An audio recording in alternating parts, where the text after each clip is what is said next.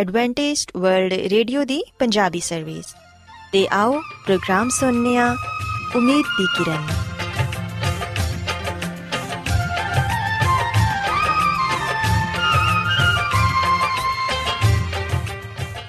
ਸਾਥਿਓ, ਮੈਂ ਤੁਹਾਡੀ ਮੇਜ਼ਬਾਨ ਫਰਾਸਲੀਮ ਪ੍ਰੋਗਰਾਮ ਉਮੀਦ ਦੀ ਕਿਰਨ ਦੇ ਨਾਲ ਤੁਹਾਡੀ ਖidmat 'ਚ ਹਾਜ਼ਰ ਹਾਂ।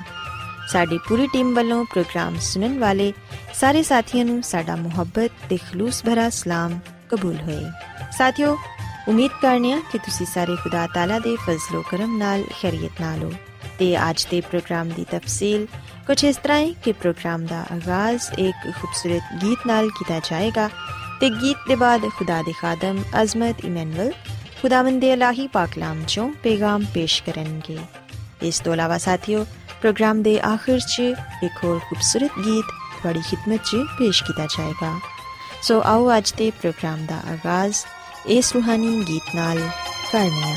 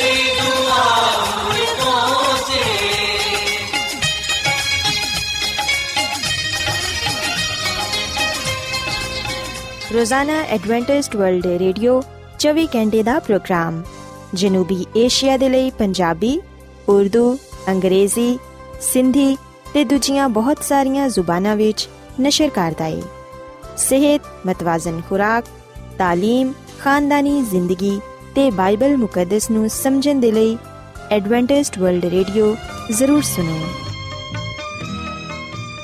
ਸਾਮਾਈ बाइबल मुकद्दस की तालीमात को मज़ीद सीखने के लिए, या अगर आपका कोई सवाल हो तो आप हमसे व्हाट्सएप के ज़रिए इस नंबर पर रबता कर सकते हैं।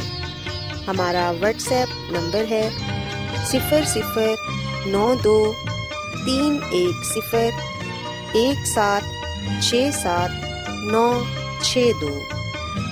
नंबर एक बार फिर नोट कर लें। 00923101767962962 ਐਡਵੈਂਟਿਸਟ ਵਰਲਡ ਰੇਡੀਓ ਵੱਲੋਂ ਪ੍ਰੋਗਰਾਮ ਉਮੀਦ ਦੀ ਕਿਰਨ ਨਿਸ਼ਰ ਕੀਤਾ ਜਾ ਰਿਹਾ ਹੈ ਹੁਣ ਵੇਲੇ ਹੈ ਕਿ ਅਸੀਂ ਖੁਦਾ ਦੇ ਪਾਕ ਕਲਾਮ ਚੋਂ ਪੇਗਾਮ ਸੁਣੀਏ। ਤੇ ਅੱਜ ਤੁਹਾਡੇ ਲਈ ਪੇਗਾਮ ਖੁਦਾ ਦੇ ਖਾਦਮ ਅਜ਼ਮਤ ਇਮਨੂਅਲ ਪੇਸ਼ ਕਰਨਗੇ। ਤੇ ਆਓ ਆਪਣੇ ਦਿਲਾਂ ਨੂੰ ਤਿਆਰ ਕਰੀਏ ਤੇ ਖੁਦਾ ਦੇ ਕਲਾਮ ਨੂੰ ਸੁਣੀਏ। ਯਿਸੂ ਮਸੀਹ ਦੇ ਬਬਰਕਤ ਨਾਮ ਵਿੱਚ ਸਾਰੇ ਸਾਥੀਆਂ ਨੂੰ ਸਲਾਮ। ਸਾਥਿਓ, ਮੈਂ ਮਸੀਹ ਯਿਸੂ ਵਿੱਚ ਤੁਹਾਡਾ ਖਾਦਮ ਅਜ਼ਮਤ ਇਮਾਨੁਅਲ ਪਾਕ ਕਲਾਮ ਦੇ ਨਾਲ ਤੁਹਾਡੀ ਖਿਦਮਤ ਵਿੱਚ ਹਾਜ਼ਰ ਹਾਂ। ਤੇ ਮੈਂ ਖੁਦਾਮਦ ਖੁਦਾ ਦਾ ਸ਼ੁਕਰ ਅਦਾ ਕਰਨਾ ਵਾਂ ਕਿ ਅੱਜ ਮੈਂ ਤੁਹਾਨੂੰ ਇੱਕ ਵਾਰ ਫੇਰ ਖੁਦਾਮ ਦਾ ਕਲਾਮ ਸੁਣਾ ਸਕਣਾ ਸਾਥੀਓ, ਅੱਜ ਅਸੀਂ ਖੁਦਾਮ ਦੇ ਕਲਾਮ ਚੋਂ ਦੁਆਏ ਰਬਾਨੀ ਦੇ ਬਾਰੇ ਸਿੱਖਾਂਗੇ ਤੇ ਇਸ ਗੱਲ ਨੂੰ ਜਾਣਾਂਗੇ ਕਿ ਇਸ ਦੁਆ ਵਿੱਚ ਸਾਡੇ ਲਈ ਕੀ ਪੈਗਾਮ ਪਾਇਆ ਜਾਂਦਾ ਹੈ। ਸਾਥੀਓ, ਜਿਵੇਂ ਕਿ ਅਸੀਂ ਜਦੋਂ ਵੀ ਦੁਆ ਕਰਨੇ ਆ, ਉਸ ਵੇਲੇ ਅਸੀਂ ਜ਼ਰੂਰ ਉਸ ਦੁਆ ਨੂੰ ਦੁਹਰਾਨੇ ਆ, ਉਸ ਦੁਆ ਨੂੰ ਯਾਦ ਕਰਨੇ ਆ, ਜਿਹੜੀ ਕਿ ਖੁਦਾਵੰਦ ਯਿਸੂ ਮਸੀਹ ਨੇ ਆਪਣੇ ਸ਼ਾਗਿਰਦਾਂ ਨੂੰ ਸਿਖਾਈ। ਸਾਥੀਓ, ਕੀ ਕਦੀ ਤੁਸੀਂ ਇਸ ਗੱਲ ਨੂੰ ਸੋਚਿਆ ਹੈ? ਕਿ ਕਦੀ ਤੁਸੀਂ ਇਸ ਗੱਲ ਨੂੰ ਜਾਣਨਾ ਚਾਹਿਆ ਕਿ ਆਖਰ ਕਿਉਂ ਖੁਦਾਵੰਦ ਯਿਸੂ ਮਸੀਹ ਨੇ ਆਪਣੇ ਸ਼ਾਗਿਰਦਾਂ ਨੂੰ ਦੁਆ ਕਰਨਾ ਸਿਖਾਈ? ਕਿ ਉਹਦੇ ਸ਼ਾਗਿਰਦਾਂ ਨੂੰ ਦੁਆ ਕਰਨਾ ਨਹੀਂ ਆਂਦੀ ਸੀ? ਸਾਥੀਓ ਇਹ ਗੱਲ ਯਾਦ ਰੱਖੋ ਕਿ ਸ਼ਾਗਿਰਦਾਂ ਨੂੰ ਦੁਆ ਕਰਨਾ ਆਂਦੀ ਸੀ ਕਿਉਂਕਿ ਉਹਨਾਂ ਨੂੰ ਬਚਪਨ ਤੋਂ ਹੀ ਆ ਸਿਖਾਇਆ ਜਾਂਦਾ ਸੀ ਕਿ ਉਹਨਾਂ ਨੇ ਕਿਵੇਂ ਖੁਦਾ ਦੇ ਹਜ਼ੂਰ ਦੁਆ ਕਰਨੀ ਹੈ ਕਿਵੇਂ ਖੁਦਾ ਦੇ ਕਦਮਾਂ ਵਿੱਚ ਖੁਦਾ ਦੀ ਹੈਕਲ ਵਿੱਚ ਆਣਾ ਹੈ ਪਰ ਅਸੀਂ ਵੀ ਨੇ ਕਿ ਜਦੋਂ ਸ਼ਾਗਿਰਦਾਂ ਨੇ ਯਿਸੂ ਮਸੀਹ ਦੇ ਤਰੀਕੇਕਾਰ ਨੂੰ ਵੇਖਿਆ ਜਦੋਂ ਸ਼ਾਗਿਰਦਾਂ ਨੇ ਇਸ ਗੱਲ ਨੂੰ ਵੀ ਵੇਖਿਆ ਕਿ ਯਿਸੂ ਮਸੀਹ ਦੀ ਦੁਆ ਫੌਰਨ ਸੁਣੀ ਜਾਂਦੀ ਏ ਉਹ ਅਜ਼ੀਮ ਮੌਜਜ਼ੇ ਕਰਦੇ ਨੇ ਜਦੋਂ ਸ਼ਾਗਿਰਦਾਂ ਨੇ ਯਿਸੂ ਮਸੀਹ ਵਿੱਚ ਉਹਦੇ ਕਲਾਮ ਵਿੱਚ ਉਹਦੀ تعلیم ਵਿੱਚ ਵਾਜ਼ਿਹ ਫਰਕ ਮਹਿਸੂਸ ਕੀਤਾ ਉਸ ਵੇਲੇ ਉਹਨਾਂ ਨੇ ਯਿਸੂ ਮਸੀਹ ਦੇ ਅੱਗੇ ਇਲਤਜਾ ਕੀਤੀ, ਯਿਸੂ ਮਸੀਹ ਦੇ ਅੱਗੇ ਦਰਖਾਸਤ ਕੀਤੀ ਕਿ ਉਹ ਉਹਨਾਂ ਨੂੰ ਦੁਆ ਕਰਨਾ ਸਿਖਾਏ। ਤੇ ਸਾਥੀਓ, ਅਸੀਂ ਖੁਦਾਵੰਦ ਦੇ ਕਲਾਮ ਵਿੱਚ ਇਸ ਗੱਲ ਨੂੰ ਪੜ੍ਹਨੇ ਕਿ ਯਿਸੂ ਮਸੀਹ ਨੇ ਆਪਣੇ ਸ਼ਾਗਿਰਦਾਂ ਨੂੰ ਦੁਆ ਕਰਨਾ ਸਿਖਾਇਆ। ਤੇ ਯਿਸੂ ਮਸੀਹ ਨੇ ਇਸ ਲਈ ਦੁਆ ਕਰਨਾ ਸਿਖਾਈ ਉਹਨਾਂ ਨੂੰ ਤਾਂ ਕਿ ਉਹ ਇਸ ਗੱਲ ਨੂੰ ਜਾਣਨ ਕਿ ਉਹਨਾਂ ਨੂੰ ਕਿਸ ਤਰ੍ਹਾਂ ਦੁਆ ਕਰਨੀ ਚਾਹੀਦੀ ਏ, ਕਿਹੜੀਆਂ ਗੱਲਾਂ ਦੇ ਲਈ ਦੁਆ ਕਰਨੀ ਚਾਹੀਦੀ ਏ, ਤੇ ਦੁਆ ਕਿਸ ਤਰਤੀਬ ਨਾਲ ਕਰਨੀ ਚਾਹੀਦੀ ਏ। ਸਾਥੀਓ ਆਵਾਜ਼ ਅਸੀਂ ਇਸ ਦੁਆ ਤੇ ਗੌਰ ਕਰੀਏ ਜਿਹੜੀ ਕਿ ਖੁਦਾਵੰਦ ਯਿਸੂ ਮਸੀਹ ਨੇ ਆਪਣੇ ਸ਼ਾਗਿਰਦਾਂ ਨੂੰ ਸਿਖਾਈ। ਸੋ ਖੁਦਾਵੰਦ ਯਿਸੂ ਮਸੀਹ ਨੇ ਮਤੀ ਰਸੂਲ ਦੀ ਅੰਜੀਲ ਦੇ ਛੜੇ ਬਾਬ ਦੀ 9ਵੀਂ ਤੋਂ ਲੈ ਕੇ 13ਵੀਂ ਤੱਕ ਪੜ੍ਹੀਏ ਤੇ ਇੱਥੇ ਆ ਫਰਮਾਇਆ ਹੈ ਕਿ ਜਦੋਂ ਤੁਸੀਂ ਦੁਆ ਕਰੋ ਤੇ ਆ ਕਿਆ ਕਰੋ ਕਿ ਐ ਸਾਡੇ ਬਾਪ, ਤੂੰ ਜਿਹੜਾ ਕਿ ਆਸਮਾਨ ਤੇ ਵੇਂ ਤੇਰਾ ਨਾਮ ਪਾਕ ਮੰਨਿਆ ਜਾਏ, ਤੇਰੀ ਬਾਦਸ਼ਾਹੀ ਆਏ ਤੇਰੀ ਮਰਜ਼ੀ ਜਿਵੇਂ ਆਸਮਾਨ ਤੇ ਪੂਰੀ ਹੁੰਦੀ ਏ, ਜ਼ਮੀਨ ਤੇ ਵੀ ਹੋਏ। ਸਾਡੇ ਰੋਜ਼ ਦੀ ਰੋਟੀ ਅੱਜ ਸਾਨੂੰ ਦੇ। ਤੇ ਜਿਸ ਤਰ੍ਹਾਂ ਅਸੀਂ ਆਪਣੇ ਕਸੂਰਵਾਰਾਂ ਨੂੰ ਮਾਫ ਕਰਨੇ ਆ, ਤੂੰ ਵੀ ਸਾਡੇ ਕਸੂਰ ਸਾਨੂੰ ਮਾਫ ਕਰ। ਸਾਨੂੰ ਆਜ਼ਮਾਇਸ਼ ਵਿੱਚ ਨਾ ਲਿਆਈ, ਬਲਕਿ ਬੁਰਾਈ ਤੋਂ ਬਚਾਈ, ਕਿਉਂਕਿ ਬਾਦਸ਼ਾਹੀ ਤੇ ਕੁਦਰਤ ਤੇ ਜਲਾਲ ਹਮੇਸ਼ਾ ਤੇਰੇ ਹੀ ਨੇ। ਆਮੀਨ। ਸੋ ਸਾਥੀਓ, ਅਸੀਂ ਬਾਈਬਲ ਮੁਕੱਦਸ ਦੇ ਇਸ ਹਵਾਲੇ ਵਿੱਚ ਉਸ ਦੁਆ ਨੂੰ ਪੜ੍ਹਨੇ ਆ, ਜਿਹੜੀ ਕਿ ਖੁਦਾਵੰਦ ਯਿਸੂ ਮਸੀਹ ਨੇ ਆਪਣੇ ਸ਼ਾਗਿਰਦਾਂ ਨੂੰ ਸਿਖਾਈ। ਤੇ ਅੱਜ ਇਸ ਦੁਆ ਨੂੰ ਸਾਡੇ ਸਾਹਮਣੇ ਵੀ ਪੇਸ਼ ਕੀਤਾ ਜਾਂਦਾ ਹੈ, ਤਾਂ ਕਿ ਅਸੀਂ ਇਸ ਦੁਆ ਦੇ ਮਕਸਦ ਨੂੰ ਤੇ ਜਿਹੜੀਆਂ ਰਾਜ਼ ਦੀਆਂ ਗੱਲਾਂ ਇਹਦੇ ਵਿੱਚ ਪਾਇਆ ਜਾਂਦੀਆਂ ਨੇ, ਉਹਨਾਂ ਦੇ ਬਾਰੇ ਜਾਣੀਏ। ਸੋ ਅਸੀਂ ਵੇਖਨੇ ਕਿ ਖੁਦਾਵੰਦ ਯਿਸੂ ਮਸੀਹ ਨੇ ਆਪਣੇ ਸ਼ਾਗਿਰਦਾਂ ਨੂੰ ਦੁਆ ਕਰਨ ਦਾ ਕੋਈ ਨਵਾਂ ਤਰੀਕਾ ਨਾ ਦੱਸਿਆ, ਬਲਕਿ ਅਸੀਂ ਵੇਖਨੇ ਕਿ ਖੁਦਾਵੰਦ ਯਿਸੂ ਮਸੀਹ ਨੇ ਉਹ ਦੁਆ ਜਿਹੜੀ ਉਹਨੇ ਪਹਿਲੋਂ ਵੀ ਉਹਨਾਂ ਨੂੰ ਸਿਖਾਈ ਸੀ, ਉਹਨੂੰ ਹੀ ਦੁਹਰਾਇਆ। ਸਭ ਤੋਂ ਪਹਿਲੋਂ ਆਪਣੇ ਸ਼ਾਗਿਰਦਾਂ ਨੂੰ ਆ ਗੱਲ ਕਹੀ ਕਿ ਜਦੋਂ ਵੀ ਤੁਸੀਂ ਦੁਆ ਕਰੋ ਤੇ ਆ ਕਿਆ ਕਰੋ। ਕਿ ਐ ਸਾਡੇ ਬਾਪ। ਸਾਥੀਓ ਖੁਦਾਵੰਦ ਯਿਸੂ ਮਸੀਹ ਚਾਹੁੰਦੇ ਨੇ ਕਿ ਅਸੀਂ ਆਸਮਾਨ ਦੇ ਖੁਦਾ ਨੂੰ ਬਾਪ ਕਹਿ ਕੇ ਪੁਕਾਰੀਏ। ਸੋ ਅਸੀਂ ਵੇਖਨੇ ਕਿ ਖੁਦਾਵੰਦ ਯਿਸੂ ਮਸੀਹ ਦੇ ਵਸੀਲੇ ਨਾਲ ਸਾਨੂੰ ਆ ਸ਼ਰਫ ਹਾਸਲ ਹੁੰਦਾ ਹੈ ਕਿ ਅਸੀਂ ਆਸਮਾਨ ਦੇ ਖੁਦਾ ਨੂੰ ਬਾਪ ਕਹਿ ਕੇ ਪੁਕਾਰ ਸਕੀਏ। ਜਦੋਂ ਅਸੀਂ ਆਸਮਾਨ ਦੇ ਖੁਦਾ ਨੂੰ ਬਾਪ ਕਹਿ ਕੇ ਪੁਕਾਰਨੇ ਆ, ਉਸ ਵੇਲੇ ਅਸੀਂ ਯਿਸੂ ਮਸੀਹ ਨੂੰ ਆਪਣਾ ਭਰਾ ਕਹਨੇ ਆ ਤੇ ਸਾਥੀਓ ਅਗਰ ਅਸੀਂ ਪਲੂਸ ਰਸੂਲ ਦਾ ਖਤ ਇਬਰਾਨੀਓ ਦੇ ਨਾਮ ਦੇ ਦੂਜੇ ਬਾਬ ਦੀ 11ਵੀਂ ਅਧ ਪੜ੍ਹੀਏ ਤੇ ਇੱਥੇ ਆ ਲਿਖਿਆ ਹੋਇਆ ਹੈ ਕਿ ਉਹ ਸਾਨੂੰ ਭਰਾ ਕਹਿਣ ਤੋਂ ਹਰਗਿਜ਼ ਨਹੀਂ ਸ਼ਰਮਾਂਦਾ ਸੋ ਸਾਥੀਓ ਖੁਦਾਵੰਦ ਯਿਸੂ ਮਸੀਹ ਇਸ ਲਈ ਸਾਨੂੰ ਆ ਗੱਲ ਸਿਖਾਉਂਦੇ ਨੇ ਕਿ ਅਸੀਂ ਆਸਮਾਨੀ ਖੁਦਾ ਨੂੰ ਬਾਪ ਕਹਿ ਕੇ ਪੁਕਾਰੀਏ ਕਿਉਂਕਿ ਉਹ ਚਾਹੁੰਦੇ ਨੇ ਕਿ ਅਸੀਂ ਉਹਦੇ ਖਾਨਦਾਨ ਵਿੱਚ ਸ਼ਾਮਿਲ ਹੋ ਜਾਈਏ ਸੋ ਸਾਥੀਓ ਜਦੋਂ ਵੀ ਅਸੀਂ ਦੁਆ ਕਰਨੇ ਆ। ਉਸ ਵੇਲੇ ਅਸੀਂ ਆਪਣੇ ਆਸਮਾਨੀ ਖੁਦਾ ਨੂੰ ਬਾਪ ਕਹਿ ਕੇ ਪੁਕਾਰੀਏ। ਦੁਆ ਵਿੱਚ ਕਹੀਏ ਕਿ ਐ ਸਾਡੇ ਬਾਪ। ਸਾਥੀਓ, ਜਦੋਂ ਅਸੀਂ ਆਸਮਾਨੀ ਖੁਦਾ ਨੂੰ ਆਪਣਾ ਬਾਪ ਕਹਿ ਕੇ ਪੁਕਾਰਨੇ ਆ, ਉਸ ਵੇਲੇ ਅਸੀਂ ਆਪਣਾ ਰਿਸ਼ਤਾ ਜ਼ਾਹਿਰ ਕਰਨੇ ਆ ਕਿ ਅਸੀਂ ਉਹਦੇ ਬੇਟੇ ਆ ਤੇ ਉਹ ਸਾਡਾ ਆਸਮਾਨੀ ਖੁਦਾ ਬਾਪ ਹੈ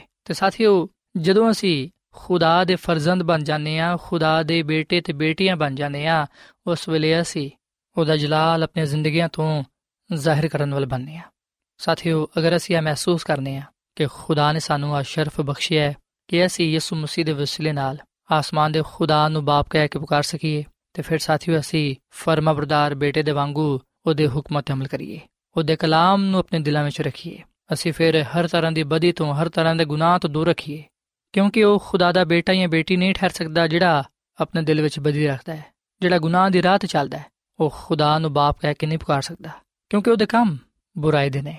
ਸਾਥੀਓ, ਅਗਰ ਸਾਡੇ ਜ਼ਿੰਦਗੀਆਂ ਵਿੱਚ ਖੁਦਾ ਦੀ ਰਾਸਤਾਬਾਜ਼ੀ ਪਾਈ ਜਾਂਦੀ ਏ, ਅਗਰ ਅਸੀਂ ਖੁਦਾ ਦੇ ਕਲਾਮ ਨੂੰ ਆਪਣੇ ਦਿਲਾਂ ਵਿੱਚ ਰੱਖੇ ਹੋਏ ਆ ਤੇ ਉਹਦੇ ਮੁਤਾਬਿਕ ਆਪਣੀ ਜ਼ਿੰਦਗੀ ਨੂੰ ਗੁਜ਼ਾਰਨੇ ਆ ਤੇ ਫਿਰ ਇਹਦਾ ਮਤਲਬ ਹੈ ਕਿ ਅਸੀਂ ਖੁਦਾ ਦੇ ਆ ਅਸੀਂ ਫਿਰ ਯਿਸੂ ਮਸੀਹ ਤੇ ਈਮਾਨ ਰੱਖਦੇ ਹੋਏ ਆ ਉਹਨੂੰ ਆਪਣਾ ਨਜਾਤ ਦੇਹਿੰਦਾ ਕਬੂਲ ਕਰਦੇ ਹੋਏ ਆ ਆਸਮਾਨੀ ਖੁਦਾ ਨੂੰ ਬਾਪ ਕਹਿ ਕੇ ਪੁਕਾਰ ਸਕਨੇ ਆ ਪਰ ਅਗਰ ਸਾਡੇ ਕੰਮ ਨਾਰਾਜ਼ਗੀ ਦੇ ਨੇ, ਅਗਰ ਸਾਡੇ ਦਿਲਾਂ ਵਿੱਚ ਗੁਨਾਹ ਪਾਇਆ ਜਾਂਦਾ ਹੈ, ਅਗਰ ਅਸੀਂ ਗੁਨਾਹ ਵਾਲੇ, ਬਦਕਾਰੀ ਵਾਲੇ ਕੰਮ ਕਰਨੇ ਆ ਤੇ ਫਿਰ ਇਹਦਾ ਮਤਲਬ ਹੈ ਕਿ ਸਾਡਾ ਤਾਲੁਕ ਸ਼ੈਤਾਨ ਨਾਲ ਹੈ ਫਿਰ ਸਾਡਾ ਆਸਮਾਨੀ ਖੁਦਾ ਬਾਪ ਨਹੀਂ ਹੈ ਬਲਕਿ ਸ਼ੈਤਾਨ ਹੈ ਕਿਉਂਕਿ ਸਾਡੇ ਕੰਮ ਸ਼ੈਤਾਨ ਦੇ ਵਾਂਗੂ ਦੇ ਨੇ ਸੋ ਫੈਸਲਾ ਸਾ ਕਰਨਾ ਹੈ ਕਿ ਅਗਰ ਅਸੀਂ ਇਹ ਸ਼ਰਫ ਹਾਸਲ ਕਰਨਾ ਚਾਹੁੰਦੇ ਹਾਂ ਕਿ ਖੁਦਾਵੰਦ ਸਾਡਾ ਬਾਪ ਠਹਿਰੇ ਅਗਰ ਅਸੀਂ ਇਹ ਚਾਹੁੰਦੇ ਹਾਂ ਕਿ ਉਹ ਸਾਨੂੰ ਆਪਣਾ ਬੇਟਾ ਤੇ ਬੇਟੀ تسلیم ਕਰ ਲੇ ਕਬੂਲ ਕਰ ਲੇ ਤੇ ਫਿਰ ਸਾਥੀਓ ਅਸੀਂ ਆਪਣੇ ਆਪ ਨੂੰ ਉਹਦੇ ਹੱਥਾਂ ਵਿੱਚ ਦੇ ਦਈਏ ਤੇ ਉਹਦੀ ਕਾਮਿਲ ਮਰਜ਼ੀ ਨੂੰ ਆਪਣੀਆਂ ਜ਼ਿੰਦਗੀਆਂ ਤੋਂ ਪੂਰਾ ਕਰੀਏ ਸੋ ਸਾਥੀਓ ਜਦੋਂ ਅਸੀਂ ਖੁਦਾ ਨੂੰ ਬਾਪ ਕਹਿ ਕੇ ਪੁਕਾਰਨੇ ਆ ਉਸ ਵੇਲੇ ਸਾਨੂੰ ਚਾਹੀਦਾ ਹੈ ਕਿ ਅਸੀਂ ਫਿਰ ਉਹਦੇ ਹੁਕਮਾਂ ਤੇ ਵੀ ਅਮਲ ਕਰੀਏ ਉਹਦੀ ਮੁਹੱਬਤ ਨੂੰ, ਉਹਦੇ ਕਰਦਾਰ ਨੂੰ ਆਪਣੀਆਂ ਜ਼ਿੰਦਗੀਆਂ ਤੋਂ ਜ਼ਾਹਿਰ ਕਰੀਏ। ਅਸਾਂ ਜ਼ੁਬਾਨ ਜਾਂ ਕਲਾਮ ਨਾਲ ਹੀ ਨਹੀਂ, ਬਲਕਿ ਅਮਾਲ ਨਾਲ ਵੀ ਇਸ ਗੱਲ ਨੂੰ ਜ਼ਾਹਿਰ ਕਰਨਾ ਹੈ ਕਿ ਆਸਮਾਨੀ ਖੁਦਾ ਸਾਡਾ ਬਾਪ ਹੈ ਤੇ ਅਸੀਂ ਉਹਦੇ ਬੇਟੇ ਤੇ ਬੇਟੀਆਂ ਵਾਂ। ਔਰ ਫਿਰ ਯਿਸੂ ਮਸੀਹ ਨੇ ਕਿਹਾ ਕਿ ਜਦੋਂ ਵੀ ਤੁਸੀਂ ਦੁਆ ਕਰੋ ਤੇ ਕਿਆ ਕਰੋ ਕਿ ਐ ਸਾਡੇ ਬਾਪ, ਤੂੰ ਜਿਹੜਾ ਕਿ ਆਸਮਾਨ ਤੇ ਵੇਂ ਤੇਰਾ ਨਾਮ ਪਾਕ ਮੰਨਿਆ ਜਾਏ। ਸਾਥੀਓ ਇਹ ਗੱਲ ਸੱਚ ਹੈ ਕਿ ਸਾਡਾ ਖੁਦਾ ਬਾਪ ਆਸਮਾਨ ਤੇ ਵੇ ਉਹ ਸਾਡਾ ਖੁਦਾ ਹੈ ਤੇ ਖੁਦਾਵੰਦ ਆ ਚਾਹੁੰਦਾ ਹੈ, ਯਾਨੀ ਕਿ ਸਾਡਾ ਆਸਮਾਨੀ ਬਾਪ ਆ ਚਾਹੁੰਦਾ ਹੈ। ਕਿ ਅਸੀਂ ਹਮੇਸ਼ਾ ਇਸ ਗੱਲ ਨੂੰ ਯਾਦ ਰੱਖੀਏ ਕਿ ਉਹ ਮੌਜੂਦ ਹੈ। ਉਹ ਅਜ਼ਲੀ ਤਬਦੀ ਖੁਦਾ ਹੈ। ਉਹ ਹਰ ਜਗ੍ਹਾ ਤੇ ਹਰ ਵੇਲੇ ਮੌਜੂਦ ਰਹਿੰਦਾ ਹੈ। ਸੋ ਇਸ ਲਈ ਅਸੀਂ ਖੁਦਾ ਤੇ ਭਰੋਸਾ ਰੱਖੀਏ ਤੇ ਉਹਦੇ ਨਾਮ ਨੂੰ ਪਾਕ ਮੰਨੀਏ। ਸਾਥੀਓ, ਖੁਦਾਵੰਦ ਸਾਡਾ ਖੁਦਾ ਪਾਕ ਖੁਦਾ ਹੈ। ਉਹਦਾ ਨਾਮ ਪਾਕ ਹੈ। ਉਹਦੀ ਜ਼ਾਤ ਪਾਕ ਹੈ। ਉਹਦੇ ਕੰਮ, ਉਹਦੀ ਕੁਦਰਤ, ਉਹਦਾ ਜਲਾਲ ਪਾਕ ਹੈ। ਅਸੀਂ ਵੇਖਨੇ ਕਿ ਜਦੋਂ ਗੁਨਾਹਗਾਰ ਇਨਸਾਨ ਉਹਦੇ ਜਲਾਲ ਨੂੰ ਵੇਖਦਾ ਹੈ, ਉਸ ਵੇਲੇ ਉਹ ਚਲਾ ਉੱਠਦਾ ਹੈ ਕਿ ਹਾਏ, ਮੈਂ ਨਾਪਾਕ ਹਾਂ। ਕਿਉਂਕਿ ਮੇਰੇ ਅੱਖਾਂ ਨੇ ਕਦੋਂ ਉਸ ਖੁਦਾ ਨੂੰ ਵੇਖ ਲਿਆ ਸਾਥੀਓ ਜਦੋਂ ਯਸਾਇਆ ਨਬੀ ਨੇ ਔਰ ਫਿਰ ਅਸੀਂ ਵੇਖਨੇ ਕਿ ਦਾਨੀਏਲ ਨਬੀ ਨੇ ਪਤਰਸ ਰਸੂਲ ਨੇ ਜਦੋਂ ਖੁਦਾ ਦੀ ਕਦੂਸੀਅਤ ਨੂੰ ਵੇਖਿਆ ਉਸ ਵੇਲੇ ਉਹਨਾਂ ਨੇ ਇਸ ਗੱਲ ਨੂੰ ਜਾਣਿਆ ਕਿ ਖੁਦਾ ਪਾਕ ਹੈ ਗੁਨਾਹਗਾਰ ਉਹਦੇ ਸਾਹਮਣੇ ਠਹਿਰ ਨਹੀਂ ਸਕਦਾ ਖੁਦਾ ਇਨਾ ਪਾਕ ਹੈ ਕਿ ਉਹ ਗੁਨਾਹ ਨੂੰ ਵੀ ਵੇਖ ਨਹੀਂ ਸਕਦਾ ਸੋ ਇਸ ਲਈ ਅਸੀਂ ਆਪਣੇ ਅੰਦਰ ਪਾਕ ਦਿਲ ਰੱਖੀਏ ਅਸੀਂ ਪਾਕ ਸਾਫ਼ ਰਹੀਏ ਗੁਨਾਹ ਤੋਂ ਦੂਰ ਰਹੀਏ ਤੇ ਪਾਕ ਸਾਫ਼ ਬਣਨ ਦੇ ਲਈ ਰਾਸਤਬਾਜ਼ੀ ਦੀ ਰਾਹ ਨੂੰ ਅਪਣਾਉਣ ਦੇ ਲਈ ਅਸੀਂ ਯਿਸੂ ਮਸੀਹ ਤੇ ਈਮਾਨ ਲਿਆਈਏ ਕਿਉਂਕਿ ਖੁਦਾਵੰਦ ਕਲਾਮ ਫਰਮਾਂਦਾ ਹੈ ਕਿ ਅਗਰ ਅਸੀਂ ਆਪਣੇ ਗੁਨਾਹਾਂ ਦਾ ਇਕਰਾਰ ਕਰੀਏ ਤੇ ਫਿਰ ਖੁਦਾਵੰਦ ਯਿਸੂ ਮਸੀਹ ਸਾਡੇ ਗੁਨਾਹਾਂ ਨੂੰ ਮਾਫ ਕਰਨ ਤੇ ਸਾਨੂੰ ਪਾਕ ਸਾਫ਼ ਕਰਨ ਵਿੱਚ ਆਦਿਲ ਹੈ ਸੋ ਸਾਥੀਓ ਖੁਦਾ ਤਾਲਾ ਪਾਕ ਖੁਦਾ ਹੈ ਉਹ عظیم ਖੁਦਾ ਹੈ ਇਸ ਲਈ ਅਸੀਂ ਉਹਦਾ ਡਰ ਤੇ ਖੌਫ ਰੱਖੀਏ ਤੇ ਹਮੇਸ਼ਾ ਉਹਨੂੰ ਪਾਕ ਮੰਨੀਏ ਔਰ ਫਿਰ ਯਿਸੂ ਮਸੀਹ ਨੇ ਕਿਹਾ ਕਿ ਤੁਸੀਂ ਦੁਆ ਵਿੱਚ ਕਿਆ ਕਰੋ ਕਿ ਤੇਰੀ ਬਾਦਸ਼ਾਹੀ ਆਏ ਸਾਥੀਓ ਜਿਵੇਂ ਕਿ ਮੈਂ ਤੁਹਾਨੂੰ ਇਹ ਗੱਲ ਦੱਸ ਚੁੱਕਿਆ ਹਾਂ ਕਿ ਖੁਦਾਵੰਦ ਸਾਡਾ ਬਾਪ ਹੈ ਤੇ ਅਸੀਂ ਉਹਦੇ ਬੇਟੇ ਤੇ ਬੇਟੀਆਂ ਵਾਂ ਇਸ ਲਈ ਖੁਦਾਵੰਦ ਨੇ ਆਪਣੇ ਬੱਚਿਆਂ ਵਾਸਤੇ ਅਬਦੀ ਬਾਦਸ਼ਾਹਤ ਨੂੰ ਤਿਆਰ ਕੀਤੀ ਹੈ ਤੇ ਉਹ ਚਾਹੁੰਦਾ ਹੈ ਕਿ ਉਹਦੇ ਲੋਕ ਹਮੇਸ਼ਾ ਉਹਦੀ ਬਾਦਸ਼ਾਹਤ ਵਿੱਚ ਰਹਿਣ। ਸਾਥੀਓ, ਆਸਮਾਨ ਤੇ ਅਬਦੀ ਬਾਦਸ਼ਾਹਤ ਪਾਈ ਜਾਂਦੀ ਹੈ ਅਬਦੀ ਕਾਰ ਤੇ ਮੁਕੱਦਸ ਸ਼ਹਿਰ ਆਸਮਾਨ ਤੇ ਪਾਇਆ ਜਾਂਦਾ ਹੈ, ਜਿਹਦੇ ਵਿੱਚ ਅਸਾਂ ਦਾਖਲ ਹੋਣਾ ਹੈ। ਖੁਦਾਵੰਦ ਇਸ ਮਸੀਹ ਦੀ ਦੂਜੀ ਆਮਦ ਤੇ ਰਾਸਤਬਾਜ਼ ਲੋਕ ਯਿਸੂ ਮਸੀਹ ਦੇ ਨਾਲ ਮਿਲ ਕੇ ਆਸਮਾਨੀ ਬਾਦਸ਼ਾਹਤ ਵਿੱਚ ਜਾਣਗੇ। ਸਾਥੀਓ, ਕਿ ਅਸੀਂ ਉਸ ਬਾਦਸ਼ਾਹਤ ਵਿੱਚ ਜਾਣਾ ਚਾਹੁੰਦੇ ਹਾਂ, ਜਿਹੜੀ ਕਿ ਖੁਦਾਵੰਦ ਨੇ ਸਾਡੇ ਲਈ ਬਣਾਈ ਹੈ ਤਿਆਰ ਕੀਤੀ ਹੈ ਅਗਰ ਅਸੀਂ ਜਾਣਾ ਚਾਹੁੰਦੇ ਹਾਂ ਤਾਂ ਫਿਰ ਅਸੀਂ ਜਦੋਂ ਵੀ ਦੁਆ ਕਰਨੇ ਆ ਖੁਦਾ ਨੂੰ ਕਿਹਾ ਕਰੀਏ ਕਿ ਐ ਖੁਦਾਵੰਦ, ਤੇਰੀ ਬਾਦਸ਼ਾਹੀ ਆਏ। ਤੇ ਸਾਥੀਓ, ਖੁਦਾ ਦੀ ਖਾਦਮਾ ਮਿਸਿਸ ਐਲਨ ਵਾਈਟ ਆਪਣੀ ਕਿਤਾਬ, ਪਹਾੜੀ ਬਰਕਾਤ ਦੇ ਸਫਾ ਨੰਬਰ 105 ਵਿੱਚ ਇਹ ਗੱਲ ਲਿਖਦੀ ਹੈ ਕਿ ਮਗਰ ਉਹਦੀ ਬਾਦਸ਼ਾਹੀ ਉਸ ਵੇਲੇ ਤੱਕ ਨਾ ਆਏਗੀ, ਜਦੋਂ ਤੱਕ ਉਹਦੀ ਖੁਸ਼ਖਬਰੀ ਦੀ ਮੁਨਾਦੀ ਰੋਹ ਜ਼ਮੀਨ ਤੇ ਪੂਰੀ ਨਾ ਹੋ ਜਾਏ। ਕਿਉਂਕਿ ਮੱਤੀ ਦੀ ਅੰਜੀਲ ਦੇ 24 ਬਾਬ ਦੀ 14ਵੀਂ ਆਇਤ ਵਿੱਚ ਲਿਖਿਆ ਕਿ ਬਾਦਸ਼ਾਹੀ ਦੀ ਇਸ ਖੁਸ਼ਖਬਰੀ ਦੀ ਮੁਨਾਦੀ ਸਾਰੀ ਦੁਨੀਆ ਵਿੱਚ ਹੋਏਗੀ ਤਾਂ ਕਿ ਸਾਰੀ ਕੌਮਾਂ ਦੇ ਲਈ ਗਵਾਹੀ ਹੋਏ। ਸੋ ਸਾਥੀਓ ਗੱਲ ਸੱਚ ਹੈ ਕਿ ਉਸ ਵੇਲੇ ਤੱਕ ਉਹਦੀ ਬਾਦਸ਼ਾਹੀ ਨਾ ਆਏਗੀ ਜਦੋਂ ਤੱਕ ਉਹਦੀ ਖੁਸ਼ਖਬਰੀ ਰੋਹ ਜ਼ਮੀਨ ਤੇ ਪੂਰੀ ਨਾ ਹੋ ਜਾਏ। ਸੋ ਇਸ ਲਈ ਅਸਾਂ ਇਸ ਗੱਲ ਦੇ ਲਈ ਵੀ ਦੁਆ ਕਰਨੀ ਹੈ ਕਿ ਖੁਸ਼ਖਬਰੀ ਦਾ ਪੈਗਾਮ ਪਹੁੰਚ ਜਾਏ ਤਾਂ ਕਿ ਲੋਕ ਆਪਣੇ ਆਪ ਨੂੰ ਉਹਦੀ ਬਾਦਸ਼ਾਹਤ ਦੇ ਲਈ ਤਿਆਰ ਕਰ ਸਕਣ। ਇਹ ਤੋਂ ਬਾਅਦ ਅਸੀਂ ਵੇਖਨੇ ਕਿ ਖੁਦਾਵੰਦ ਯਿਸੂ ਮਸੀਹ ਨੇ ਆਪਣੇ ਸ਼ਾਗਿਰਦਾਂ ਨੂੰ ਆ ਵੀ ਸਿਖਾਇਆ ਕਿ ਤੁਸੀਂ ਦੁਆ ਵਿੱਚ ਕਿਆ ਕਰੋ ਕਿ ਤੇਰੀ ਮਰਜ਼ੀ ਜਿਵੇਂ ਆਸਮਾਨ ਤੇ ਪੂਰੀ ਹੁੰਦੀ ਹੈ ਜ਼ਮੀਨ ਤੇ ਵੀ ਹੋਏ। ਸੋ ਸਾਥੀਓ, ਇੱਥੇ ਇੱਕ ਸਵਾਲ ਪੈਦਾ ਹੁੰਦਾ ਹੈ ਕਿ ਆਸਮਾਨ ਤੇ ਕਿਵੇਂ ਉਹਦੀ ਮਰਜ਼ੀ ਪੂਰੀ ਹੁੰਦੀ ਹੈ ਤੇ ਐਸ ਜ਼ਮੀਨ ਤੇ ਅਸੀਂ ਕਿਵੇਂ ਉਹਦੀ ਮਰਜ਼ੀ ਨੂੰ ਪੂਰਾ ਕਰ ਸਕਦੇ ਹਾਂ? ਸਾਥੀਓ, ਅਗਰ ਅਸੀਂ ਜ਼ਬੂਰ 148 ਤੇ ਦੀ ਪਹਿਲੀ ਆਇਤ ਤੋਂ ਲੈ ਕੇ ਛਠੀ ਆਇਤ ਤੱਕ ਪੜ੍ਹੀਏ, ਤੇ ਇੱਥੇ ਆ ਲਿਖਿਆ ਹੋਇਆ ਹੈ ਕਿ ਆਸਮਾਨ ਤੋਂ ਖੁਦਾਵੰਦ ਦੀ ਹਮਦ ਕਰੋ, ਬੁਲੰਦੀਆਂ ਤੇ ਉਹਦੀ ਹਮਦ ਕਰੋ, ਐ ਉਹਦੇ ਫਰਿਸ਼ਤੋ, ਸਾਰੇ ਉਹਦੀ ਹਮਦ ਕਰੋ, ਐ ਲਸ਼ਕਰੋ, ਸਾਰੇ ਉਹਦੀ ਹਮਦ ਕਰੋ, ਐ ਸੂਰਜ, ਐ ਚੰਨ ਉਹਦੀ ਹਮਦ ਕਰੋ, ਐ ਨੂਰਾਨੀ ਸਿਤਾਰੋ, ਸਾਰੇ ਉਹਦੀ ਹਮਦ ਕਰੋ, ਐ ਕਾਇਨਾਤ ਦੀ ਹਰ ਸ਼ੈ ਉਹਦੀ ਹਮਦ ਕਰੋ, ਤੇ ਤੂੰ ਵੀ ਐ ਫਿਜ਼ਾ ਦੇ ਪਾਣੀ ਉਹਦੀ ਹਮਦ ਕਰੋ ਕਿਉਂਕਿ ਉਹਨੇ ਹੁਕਮ ਦਿੱਤਾ ਤੇ ਆ ਪੈਦਾ ਹੋ ਗਏ। ਉਹਨੇ ਇਹਨਾਂ ਨੂੰ ਅਬਦੁੱਲਾਬਾਦ ਲਈ ਕਾਇਮ ਕੀਤਾ ਹੈ। ਉਹਨੇ ਲਾ ਤਬਦੀਲ ਕਾਨੂੰਨ ਮੁਕਰਰ ਕੀਤਾ ਹੈ। ਜ਼ਮੀਨ ਤੇ ਖੁਦਾਵੰਦ ਦੀ ਹਮਦ ਕਰੋ। ਸੋ ਸਾਥੀਓ ਖੁਦਾਵੰਦ ਕਲਾਮ ਦੱਸਦਾ ਹੈ ਕਿ ਆਸਮਾਨ ਤੇ ਉਹਦੀ ਹਮਦ ਹੁੰਦੀ ਹੈ ਫਰਿਸ਼ਤੇ ਉਹਦਾ ਲਸ਼ਕਰ ਹਰ ਵੇਲੇ ਖੁਦਾ ਦੀ ਹਮਦ ਕਰਦੇ ਨੇ। ਤੇ ਖੁਦਾ ਆ ਚਾਹੁੰਦਾ ਹੈ ਕਿ ਇਸ ਜ਼ਮੀਨ ਤੇ ਵੀ ਉਹਦੇ ਲੋਕ ਉਹਦੀ ਹਮਦ ਕਰਨ। ਤੇ ਸਾਥੀਓ, ਅਸੀਂ ਜ਼ਬੂਰ 40 ਤੇ ਦੀ 8ਵੀਂ ਆਇਤ ਵਿੱਚ ਹਜ਼ਰਤ ਦਾਊਦ ਦੇ ਅਲਫਾਜ਼ ਪੜ੍ਹਨੇ ਆ। ਹਜ਼ਰਤ ਦਾਊਦ ਕਹਿੰਦਾ ਕਿ ਐ ਖੁਦਾਵੰਦ, ਮੇਰੀ ਖੁਸ਼ੀ ਤੇਰੀ ਮਰਜ਼ੀ ਪੂਰੀ ਕਰਨ ਵਿੱਚ ਏ, ਬਲਕਿ ਤੇਰੀ ਸ਼ਰੀਅਤ ਮੇਰੇ ਦਿਲ ਵਿੱਚ ਏ।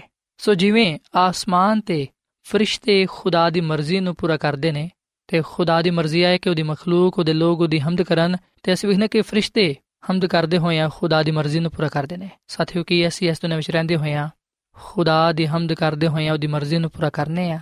ਸੋ ਖੁਦਾਵੰਦ ਚਾਹੁੰਦਾ ਹੈ ਕਿ ਅਸੀਂ ਜਦੋਂ ਆ ਗੱਲ ਕਹਨੇ ਆ ਕਿ ਜਿਵੇਂ ਆਸਮਾਨ ਤੇ ਤੇਰੀ ਮਰਜ਼ੀ ਪੂਰੀ ਹੁੰਦੀ ਹੈ, ਜ਼ਮੀਨ ਤੇ ਵੀ ਹੋਏ, ਉਸ ਵੇਲੇ ਸਾਥੀਓ ਅਸੀਂ ਆਪਣੇ ਆਪ ਨੂੰ ਖੁਦਾ ਦੇ ਸਾਹਮਣੇ ਪੇਸ਼ ਕਰੀਏ। ਤੇ ਜਿਸ ਤਰ੍ਹਾਂ ਫਰਿਸ਼ਤੇ ਖੁਦਾ ਦੇ ਹੁਕਮ ਨੂੰ ਮੰਨਦੇ ਨੇ, ਖੁਦਾ ਦੀ ਹਮਦ ਕਰਦੇ ਨੇ, ਖੁਦਾ ਦੀ ਮਰਜ਼ੀ ਨੂੰ ਪੂਰਾ ਕਰਦੇ ਨੇ, ਉਸੇ ਤਰ੍ਹਾਂ ਅਸੀਂ ਵੀ ਖੁਦਾ ਦੀ ਮਰਜ਼ੀ ਦੇ ਤਾਬੇ ਰਹੀਏ, ਉਹਦੀ ਹਮਦ ਕਰੀਏ ਤੇ ਉਹਦੇ ਹੁਕਮਾਂ ਦੇ ਮੁਤਾਬਿਕ ਆਪਣੀ ਜ਼ਿੰਦਗੀ ਨੂੰ ਗੁਜ਼ਾਰੀਏ। ਇਹ ਤੋਂ ਬਾਅਦ ਅਸੀਂ ਵੇਖਨੇ ਕਿ ਖੁਦਾਵੰਦ ਨੇ ਫਰਮਾਇਆ ਕਿ ਸਾਡੇ ਰੋਜ਼ ਦੀ ਰੋਟੀ ਅੱਜ ਸਾਨੂੰ ਦੇ। ਸਾਥੀਓ, ਯਿਸੂ ਮਸੀਹ ਨੇ ਜਿਹੜੀ ਦੁਆ ਸਿਖਾਈ, ਉਹਦਾ ਅੱਧਾ ਹਿੱਸਾ ਖੁਦਾ ਦੇ ਨਾਮ, ਬਾਦਸ਼ਾਹੀ ਤੇ ਖੁਦਾ ਦੀ ਮਰਜ਼ੀ ਪੂਰੀ ਹੋਏ ਤਾਂ ਕਿ ਉਹਦਾ ਜਲਾਲ ਜ਼ਾਹਿਰ ਹੋਏ।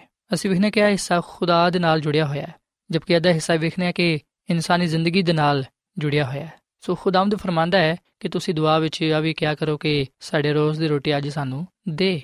ਸਾਥੀਓ, ਖੁਦਾਵੰਦ ਚਾਹੁੰਦਾ ਹੈ ਕਿ ਅਸੀਂ ਰੂਹਾਨੀ ਗੱਲਾਂ ਦੀ ਵੀ ਭੁੱਖ ਰੱਖੀਏ, ਨਾ ਸਿਰਫ ਅਸੀਂ ਜਿਸਮਾਨੀ ਸ਼ੈਵਾਂ ਨੂੰ ਮੰਗਦੇ ਰਹੀਏ। ਬੇਸ਼ੱਕ ਸਾਥੀਓ, ਜ਼ਿੰਦਾ ਰਹਿਣ ਦੇ ਲਈ ਜਿਸਮਾਨੀ ਗਿਜ਼ਾ ਦੀ ਜ਼ਰੂਰਤ ਹੁੰਦੀ ਹੈ ਪਰ ਅਸੀਂ ਵੀ ਨਾ ਕਿ ਇੱਥੇ ਖੁਦਾਵੰਦ ਯਿਸੂ ਮਸੀਹ ਸਾਨੂੰ ਆ ਗੱਲ ਸਿਖਾਉਣਾ ਚਾਹੁੰਦੇ ਨੇ ਕਿ ਅਸੀਂ ਰੂਹਾਨੀ ਤੇ ਜਿਸਮਾਨੀ ਜ਼ਰੂਰੀਅਤ ਜ਼ਿੰਦਗੀ ਦਾ ਸਾਰਾ ਦਾਰੋਮਦਾਰ ਭਰੋਸਾ, ਤਵੱਕਲ ਖੁਦਾਵੰਦ ਤੇ ਰੱਖੀਏ ਤੇ ਖੁਦਾਵੰਦ ਕੋਲੋਂ ਮੰਗੀਏ, ਜਿਸ ਚੀਜ਼ ਦੀ ਸਾਨੂੰ ਜ਼ਰੂਰਤ ਹੈ। ਤੇ ਸਾਥੀਓ, ਖੁਦਾ ਦੀ ਖਾਦਮਾ ਮਿਸਿਸ ਐਲਨ ਵਾਈਟ ਫਰਮਾਂਦੀ ਹੈ ਆਪਣੀ ਕਿਤਾਬ ਵਿੱਚ ਕਿ ਰੋਜ਼ ਦੀ ਰੋਟੀ ਦੀ ਦੁਆ ਨਾ ਸਿਰਫ ਜਿਸਮ ਦੀ ਕੂਵਤ ਦੇ ਲਈ ਖੁਰਾਕ ਸ਼ਾਮਿਲ ਹੈ, ਬਲਕਿ ਇਹਦੇ ਵਿੱਚ ਰੂਹਾਨੀ ਖੁਰਾਕ ਵੀ ਸ਼ਾਮਿਲ ਹੈ, ਜਿਹੜੀ ਕਿ ਰੂਹ ਦੀ ਹਮੇਸ਼ਾ ਦੀ ਜ਼ਿੰਦਗੀ ਵਿੱਚ ਪਰਵਰਿਸ਼ ਕਰਦੀ ਹੈ। ਯਿਸੂ ਮਸੀਹ ਨੇ ਸਾਨੂੰ ਹੁਕਮ ਦਿੱਤਾ ਹੈ ਕਿ ਫਾਨੀ ਖੁਰਾਕ ਦੇ ਲਈ ਮਿਹਨਤ ਨਾ ਕਰੋ ਬਲਕਿ ਉਸ ਖੁਰਾਕ ਦੇ ਲਈ ਜਿਹੜੀ ਹਮੇਸ਼ਾ ਦੀ ਜ਼ਿੰਦਗੀ ਤੱਕ ਬਾਕੀ ਰਹਿੰਦੀ ਹੈ ਸੋ ਸਾਥੀਓ ਖੁਦਾਮ ਦੀ ਯਿਸੂ ਮਸੀਹ ਸਾਨੂੰ ਇੱਥੇ ਇਸ ਗੱਲ ਦੀ تعلیم ਦਿੰਦੇ ਨੇ ਕਿ ਅਸੀਂ ਖੁਦਾ ਦੇ ਅੱਗੇ ਆਪਣੀ ਰੂਹਾਨੀ ਤੇ ਜਿਸਮਾਨੀ ਜ਼ਰੂਰਤਾਂ ਦੀ ਦਰਖਾਸਤ ਪੇਸ਼ ਕਰੀਏ ਖੁਦਾ ਕੋਲ ਮੰਗੀਏ ਉਹਦੇ ਤੇ ਭਰੋਸਾ ਰੱਖੀਏ ਤਾਂ ਕਿ ਖੁਦਾਵੰਦ ਸਾਨੂੰ ਆਪਣੇ ਫਜ਼ਲ ਦੇ ਨਾਲ عطا ਫਰਮਾਏ ਔਰ ਫਿਰ ਅਸੀਂ ਵੀ ਕਿ ਖੁਦਾਮ ਦੀ ਯਿਸੂ ਮਸੀਹ ਨੇ ਆ ਵੀ ਫਰਮਾਇਆ ਕਿ ਤੁਸੀਂ ਦੁਆ ਵਿੱਚ ਆ ਵੀ ਕਿਆ ਕਰੋ ਕਿ ਜਿਸ ਤਰ੍ਹਾਂ ਅਸਾਂ ਆਪਣੇ ਕਸੂਰਵਾਰਾਂ ਨੂੰ ਮਾਫ ਕੀਤਾ ਹੈ, ਤੂੰ ਵੀ ਸਾਡੇ ਕਸੂਰ ਸਾਨੂੰ ਮਾਫ ਕਰ। ਸਾਥੀਓ, ਜਦੋਂ ਵੀ ਅਸੀਂ ਆ ਦੁਆ ਦੁਹਰਾਨੇ ਆ ਕਿ ਕਦੀ ਅਸਾਂ ਉਸ ਵੇਲੇ ਇਸ ਗੱਲ ਨੂੰ ਸੋਚਿਆ ਕਿ ਅਸੀਂ ਕਿੰਨਾ ਲੋਕਾਂ ਨੂੰ ਮਾਫ ਕਰਨੇ ਆ ਅਸੀਂ ਕਿੰਨੀ ਮੁਹੱਬਤ ਵਖਾਨੇ ਆ ਅਗਰ ਅਸੀਂ ਹੀ ਲੋਕਾਂ ਦੇ ਗੁਨਾਹਾਂ ਨੂੰ ਮਾਫ ਨਹੀਂ ਕਰਦੇ, ਅਗਰ ਸਾਡੇ ਦਿਲਾਂ ਚੋਂ ਦੂਜਿਆਂ ਦੇ ਲਈ ਨਫ਼ਰਤ ਹੀ ਖਤਮ ਨਹੀਂ ਹੁੰਦੀ, ਤੇ ਫਿਰ ਅਸੀਂ ਕਿਵੇਂ ਖੁਦਾ ਨੂੰ ਕਹਿ ਸਕਨੇ ਆ ਕਿ ਖੁਦਾਵੰਦ ਤੂੰ ਸਾਡੇ ਗੁਨਾਹਾਂ ਨੂੰ ਵੀ ਮਾਫ ਕਰ ਦੇ। ਸੋ ਖੁਦਾਵੰਦ ਇੱਥੇ ਇੱਕ ਅਸੂਲ ਸਾਡੇ ਸਾਹਮਣੇ ਪੇਸ਼ ਕਰਦਾ ਹੈ ਕਿ ਅਗਰ ਅਸੀਂ ਲੋਕਾਂ ਦੇ ਕਸੂਰਾਂ ਨੂੰ ਮਾਫ ਕਰਾਂਗੇ ਤੇ ਫਿਰ ਖੁਦਾਵੰਦ ਸਾਡੇ ਕਸੂਰਾਂ ਨੂੰ ਵੀ ਮਾਫ ਕਰੇਗਾ। ਅਗਰ ਅਸੀਂ ਦੂਜਿਆਂ ਤੇ ਰਹਿਮ ਕਰਾਂਗੇ ਤੇ ਫਿਰ ਖੁਦਾਵੰਦ ਸਾਡੇ ਤੇ ਵੀ ਰਹਿਮ ਕਰੇਗਾ। ਅਗਰ ਅਸੀਂ ਦੂਜਿਆਂ ਦੀ ਮਦਦ ਕਰਾਂਗੇ ਤੇ ਫਿਰ ਖੁਦਾਵੰਦ ਸਾਡੀ ਵੀ ਮਦਦ ਕਰੇਗਾ। ਸੋ ਅਸੀਂ ਆਪਣੇ ਆਪ ਨੂੰ ਮਿਹਰਬਾਨ, ਰਹਿਮ ਦਿਲ ਬਣਾਈਏ, ਕਿਉਂਕਿ ਖੁਦਾਵੰਦ ਸਾਡਾ ਖੁਦਾ ਸਾਡੇ ਤੇ ਰਹਿਮ ਕਰਦਾ ਹੈ, ਸਾਡੇ ਤੇ ਮਿਹਰਬਾਨੀ ਕਰਦਾ ਹੈ। ਅਸੀਂ ਵੀ ਉਸੇ ਤਰ੍ਹਾਂ ਦਾ ਸਲੂਕ ਦੂਜਿਆਂ ਦੇ ਨਾਲ ਕਰੀਏ ਉਸੇ ਤਰ੍ਹਾਂ ਦੀ ਮੁਹੱਬਤ ਦੂਜਿਆਂ ਨਾਲ ਰੱਖੀਏ ਜਿਵੇਂ ਦੀ ਖੁਦਾ ਸਾਡੇ ਨਾਲ ਮੁਹੱਬਤ ਰੱਖਦਾ ਹੈ। ਔਰ ਫਿਰ ਸਾਥੀਓ, ਯਿਸੂ ਮਸੀਹ ਨੇ ਫਰਮਾਇਆ ਕਿ ਤੁਸੀਂ ਖੁਦਾਵੰਦ ਨੂੰ ਦੁਆ ਵਿੱਚ ਆ ਵੀ ਗੱਲ ਕਹਿ ਸਕਦੇ ਹੋ ਕਿ ਸਾਨੂੰ ਆਜ਼ਮਾਇਸ਼ ਵਿੱਚ ਨਾ ਲਿਆ, ਬਲਕਿ ਬੁਰੇ ਤੋਂ ਬਚਾ। ਸਾਥੀਓ, ਖੁਦਾਵੰਦ ਯਿਸੂ ਮਸੀਹ ਜਾਣਦੇ ਨੇ ਕਿ ਉਹਦੇ ਲੋਕਾਂ ਨੂੰ ਇਸ ਦੁਨੀਆਂ ਵਿੱਚ ਰਹਿੰਦੇ ਹੋਇਆਂ ਗੁਨਾਹ ਦਾ, ਸ਼ੈਤਾਨ ਦਾ ਮੁਕਾਬਲਾ ਕਰਨਾ ਹੋਵੇਗਾ ਇਸ ਲਈ ਖੁਦਾਵੰਦ ਯਿਸੂ ਮਸੀਹ ਚਾਹੁੰਦੇ ਨੇ ਕਿ ਉਹਦੇ ਲੋਕ ਖੁਦਾਵੰਦ ਕੋਲੋਂ ਹਿੰਮਤ, ਤਾਕਤ ਮੰਗਣ, ਤਾਂ ਕਿ ਖੁਦਾਵੰਦ ਉਹਨਾਂ ਨੂੰ ਅਲਾਹੀ ਕੁਦਰਤ ਦੇ ਨਾਲ ਅਲਾਹੀ ਕੂਵਤ ਦੇ ਨਾਲ ਮਾਮੂਰ ਕਰੇ ਤਾਂ ਕਿ ਉਹ ਸ਼ੈਤਾਨ ਤੇ ਗੁਨਾਹ ਤੇ ਗਲਬਾ ਪਾ ਸਕਣ ਸਾਥੀਓ ਅਸੀਂ ਆਪਣੀ ਕੂਵਤ ਨਾਲ ਆਪਣੀ ਅਕਲ ਨਾਲ ਆਪਣੀ ਤਾਕਤ ਨਾਲ ਨਿਕੰਮਾਂ ਨਾਲ ਗੁਨਾਹ ਤੇ ਜਾਂ ਸ਼ੈਤਾਨ ਤੇ ਗਾਲਿਬ ਨਹੀਂ ਆ ਸਕਦੇ ਬਲਕਿ ਆ ਖੁਦਾ ਹੀ ਹੈ ਜਿਹੜਾ ਕਿ ਸਾਨੂੰ ਹਿੰਮਤ ਤਾਕਤ ਦਿੰਦਾ ਹੈ ਤਾਂ ਕਿ ਅਸੀਂ ਬੁਰਾਈ ਤੇ ਗਾਲਿਬਾਨ ਵਾਲੀ ਬਣੀਏ ਸੋ ਖੁਦਾਵੰਦ ਯਿਸੂ ਮਸੀਹ ਸਾਨੂੰ ਇੱਥੇ ਆ ਗੱਲ ਸਿਖਾਉਂਦੇ ਨੇ ਕਿ ਅਸੀਂ ਆਜ਼ਮਾਇਸ਼ ਦੇ ਵੇਲੇ ਮੁਸ਼ਕਿਲ ਪਰੇਸ਼ਾਨੀ ਦੇ ਵੇਲੇ ਆਪਣੇ ਬਾਪ ਨੂੰ ਪੁਕਾਰੀਏ ਤੇ ਘਬਰਾਈਏ ਨਾ ਬਲਕਿ ਅਸੀਂ ਮਜ਼ਬੂਤ ਈਮਾਨ ਦੇ ਨਾਲ ਗੁਨਾਹ ਦਾ ਸ਼ੈਤਾਨ ਦਾ ਮੁਕਾਬਲਾ ਕਰੀਏ। ਸਾਥੀਓ, ਜਿਸ ਤਰ੍ਹਾਂ ਯਿਸੂ ਮਸੀਹ ਨੇ ਗੁਨਾਹ ਤੇ ਸ਼ੈਤਾਨ ਤੇ ਫਤਹ ਪਾਈ, ਉਸੇ ਤਰ੍ਹਾਂ ਸੀ ਵੀ ਉਹਦੇ ਵਸਿਲੇ ਨਾਲ ਗੁਨਾਹ ਤੇ ਤੇ ਸ਼ੈਤਾਨ ਤੇ ਫਤਹ ਪਾਣ ਵਾਲੇ ਬਣਾਂਗੇ। ਪਰ ਆ ਉਦੋਂ ਹੀ ਹੋਏਗਾ ਜਦੋਂ ਅਸੀਂ ਯਿਸੂ ਮਸੀਹ ਤੇ ਈਮਾਨ ਰੱਖਦੇ ਹੋਇਆਂ ਖੁਦਾਮਦ ਆਪਣੇ ਖੁਦਾ ਵਿੱਚ ਜ਼ਿੰਦਗੀ گزارਣ ਵਾਲੇ ਬਣਾਂਗੇ। ਔਰ ਫਿਰ ਦੁਆ ਦੇ ਆਖਰ ਵਿੱਚ ਯਿਸੂ ਮਸੀਹ ਨੇ ਫਰਮਾਇਆ ਕਿ ਕਿਉਂਕਿ ਬਾਦਸ਼ਾਹੀ ਤੇ ਕੁਦਰਤ ਤੇ ਜਲਾਲ ਹਮੇਸ਼ਾ ਤੇਰੇ ਹੀ ਨੇ। ਆਮੀਨ। ਸਾਥੀਓ ਗੱਲ ਸੱਚ ਹੈ ਕਿ ਬਾਦਸ਼ਾਹੀ, ਸਾਰੀ ਕੁਦਰਤ, ਸਾਰਾ ਜਲਾਲ ਖੁਦਾ ਨੂੰ ਹੀ ਹਾਸਲ ਹੈ। ਖੁਦਾ ਦੀ ਬਾਦਸ਼ਾਹੀ ਹੀ ਸਾਰਿਆਂ ਤੇ ਹਕੂਮਤ ਕਰਦੀ ਹੈ ਖੁਦਾਵੰ ਸਾਡੇ ਆਸਮਾਨੀ ਬਾਪ ਦੇ ਹੱਥ ਵਿੱਚ ਸਾਰਾ ਜਲਾਲ, ਸਾਰੀ ਕੁਦਰਤ ਪਾਈ ਜਾਂਦੀ ਹੈ ਉਹੀ ਇਸ ਕਾਇਨਾਤ ਤੇ, ਇਸ ਦੁਨੀਆ ਤੇ ਹੁਕਮਰਾਨੀ ਕਰਦਾ ਹੈ। ਹਰ ਸ਼ੈ ਉਹਦੇ ਤਾਬੇ ਵੇ। ਅਸੀਂ ਵਿਖਨੇ ਕਿ ਯਸਾਇਆ ਨਬੀ ਨੇ ਰੋਇਆ ਵਿੱਚ ਖੁਦਾ ਦੇ ਜਲਾਲ ਨੂੰ ਵੇਖਿਆ, ਜਿਹਦਾ ਜ਼ਿਕਰ ਅਸੀਂ ਯਸਾਇਆ ਨਬੀ ਦੀ ਕਿਤਾਬ ਦੇ ਛਠੇ ਬਾਅਦ ਵਿੱਚ ਪਾਨੇ ਆ। ਔਰ ਫਿਰ ਅਸੀਂ ਹਿਸਕੀਲ ਨਬੀ ਦੇ ਬਾਰੇ ਵੀ ਪਾਨੇ ਆ ਕਿ ਉਹਨੇ ਵੀ ਰੋਇਆ ਵਿੱਚ ਖੁਦਾ ਦੇ ਜਲਾਲ ਨੂੰ, ਉਹਦੇ ਫਰਿਸ਼ਤਿਆਂ ਨੂੰ ਵੇਖਿਆ। ਸਾਥੀਓ, ਅੱਜ ਅਸੀਂ ਵੀ ਖੁਦਾ ਦੇ ਜਲਾਲ ਨੂੰ, ਉਹਦੀ ਕੁਦਰਤ ਨੂੰ ਵੇਖ ਸਕਨੇ ਆ, ਅਗਰ ਅਸੀਂ ਉਹਦੇ ਹਜ਼ੂਰ ਆਵਾਂਗੇ। ਤੇ ਖੁਦਾਵੰਦ ਇਸ ਲਈ ਆਪਣਾ ਜਲਾਲ, ਆਪਣੀ ਕੁਦਰਤ, ਆਪਣੀ ਬਾਦਸ਼ਾਹੀ ਲੋਕਾਂ ਤੇ ਜ਼ਾਹਿਰ ਕਰਦਾ ਹੈ, ਤਾਂ ਕਿ ਲੋਕ ਇਸ ਗੱਲ ਨੂੰ ਜਾਣਨ ਕਿ ਉਹੀ ਆਸਮਾਨ ਤੇ ਹੁਕਮਰਾਨੀ ਕਰਦਾ ਹੈ, ਉਹੀ ਇਸ ਜਹਾਨ ਦਾ ਖਾਲਕ ਤੇ ਮਾਲਿਕ ਹੈ, ਇਨਸਾਨ ਦਾ ਨਜਾਤ ਦੇਹਿੰਦਾ ਉਹੀ ਹੈ। ਸੋ ਸਾਥੀਓ ਆ ਖੁਦਾਵੰਦ ਸਾਡਾ ਆਸਮਾਨੀ ਬਾਪ ਹੀ ਹੈ, ਜਿਹੜਾ ਕਿ ਇਨਸਾਨ ਨੂੰ ਜ਼ਿੰਦਗੀ ਦਿੰਦਾ ਹੈ, ਨਜਾਤ ਦਾ ਫਰਮਾਂਦਾ ਹੈ ਤੇ ਕਸਰਤ ਦੀ ਜ਼ਿੰਦਗੀ ਮੁਹੱਈਆ ਕਰਦਾ ਹੈ। ਸੋ ਆਓ ਅਸੀਂ ਅੱਜ ਖੁਦਾਵੰਦ ਆਪਣੇ ਖੁਦਾ ਦੇ ਹਜ਼ੂਰ ਆਈਏ ਤੇ ਯਿਸੂ ਮਸੀਹ ਦੀ ਸਿਖਾਈ ਹੋਈ ਦੁਆ ਤੇ ਗੁਰਖੋਸ ਕਰਦੇ ਹੋਏ ਆ ਆਪਣੇ ਆਪ ਨੂੰ ਖੁਦਾ ਦੇ ਸਾਹਮਣੇ ਪੇਸ਼ ਕਰੀਏ ਤੇ ਖੁਦਾ ਨੂੰ ਕਹੀਏ ਕਿ ਐ ਖੁਦਾਵੰਦ ਆਸਮਾਨੀ ਬਾਪ ਸਾਰੀ ਅਜ਼ਮਤ ਸਾਰਾ ਜਲਾਲ ਸਾਰੀ ਕੁਦਰਤ ਤੇਰੇ ਨਾਂ ਨੂੰ ਹੀ ਹਾਸਲ ਹੈ ਕਿਉਂਕਿ ਸਭ ਕੁਝ ਜੋ ਆਸਮਾਨ ਤੇ ਵੀ ਜ਼ਮੀਨ ਤੇ ਵੀ ਤੇਰਾ ਹੀ ਹੈ ਤੇਰੇ ਹੱਥਾਂ ਵਿੱਚ ਹੀ ਕੁਦਰਤ ਤੇ ਤਵਨਾਈ ਹੈ ਤੂੰ ਹੀ ਸਰਫਰਾਜ਼ ਕਰਨਾ ਹੈ ਤੂੰ ਹੀ ਸੰਭਾਲਣਾ ਹੈ ਸਭ ਕੁਝ ਤੇਰੇ ਹੱਥ ਵਿੱਚ ਹੀ ਹੈ ਸੋ ਸਾਥੀਓ, ਇਸ ਵੇਲੇ ਮੈਂ ਤੁਹਾਡੇ ਨਾਲ ਮਿਲ ਕੇ ਦੁਆ ਕਰਨਾ ਚਾਹਨਾ। ਆਓ ਅਸੀਂ ਖੁਦਾਵੰਦ ਦਾ ਸ਼ੁਕਰ ਅਦਾ ਕਰੀਏ ਕਿ ਖੁਦਾਵੰਦ ਸਾਨੂੰ ਸਿਖਾਉਂਦਾ ਹੈ, ਖੁਦਾਵੰਦ ਸਾਨੂੰ ਆਪਣੇ ਕਲਾਮ ਦੀ تعلیم ਦਿੰਦਾ ਹੈ ਤਾਂ ਕਿ ਅਸੀਂ ਉਹਦੇ ਬਾਰੇ ਜਾਣੀਏ ਤੇ ਉਹਦੇ ਵਿੱਚ ਕਾਇਮ ਦائم ਰਹਿੰਦੇ ਹੋਇਆਂ ਉਹਦੇ ਜਲਾਲ ਨੂੰ ਜ਼ਾਹਿਰ ਕਰਨ ਵਾਲੇ ਬਣੀਏ।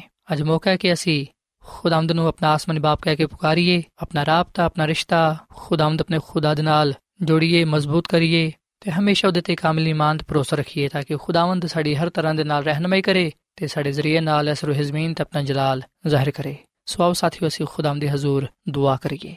ਐ ਜ਼ਮੀਨ ਤੇ ਆਸਮਾਨ ਦੇ ਖਾਲਕ ਤੇ ਮਾਲਿਕ ਜ਼ਿੰਦਾ ਖੁਦਾਵੰਦ, ਅਸੀਂ ਤੇਰੇ ਹਜ਼ੂਰਾਨੇ ਆ, ਤੇਰੇ ਨਾਮ ਨੂੰ ਇੱਜ਼ਤ ਤੇ ਜਲਾਲ ਦੇਨੇ ਆ, ਕਿਉਂਕਿ ਤੂੰ ਹੀ ਤਾਰੀਫ ਤੇ ਤਮਜੀਦ ਦੇ ਲਾਇਕ ਹੈ ਐ ਆਸਮਾਨੀ ਖੁਦਾ ਬਾਪ ਸਾਡੇ ਈਮਾਨ ਤੇ ਭਰੋਸਾ ਤੇਰੇ ਤੇ ਵੀ, ਅਸੀਂ ਆਪਣੇ ਆਪ ਨੂੰ ਤੇਰੇ ਸਾਹਮਣੇ ਪੇਸ਼ ਕਰਨੇ ਆ। ਤੂੰ ਸਾਨੂੰ ਕਬੂਲ ਫਰਮਾ, ਸਾਡੇ ਗੁਨਾਹਾਂ ਨੂੰ ਤੂੰ ਬਖਸ਼ ਦੇ, ਸਾਨੂੰ ਪਾਕ ਸਾਫ਼ ਕਰ ਤੇ ਫਜ਼ਲ ਬਖਸ਼ ਕੇ ਅਸੀਂ ਹਮੇਸ਼ਾ ਤੇਰੇ ਹੁਕਮਾਂ ਤੇ ਤੇਰੇ ਕਲਾਮ ਤੇ ਅਮਲ ਕਰਦੇ ਹੋਈਆਂ ਤੇਰੇ ਜਲਾਲ ਨੂੰ ਜ਼ਾਹਿਰ ਕਰਨ ਵਾਲੇ ਬਣੀਏ।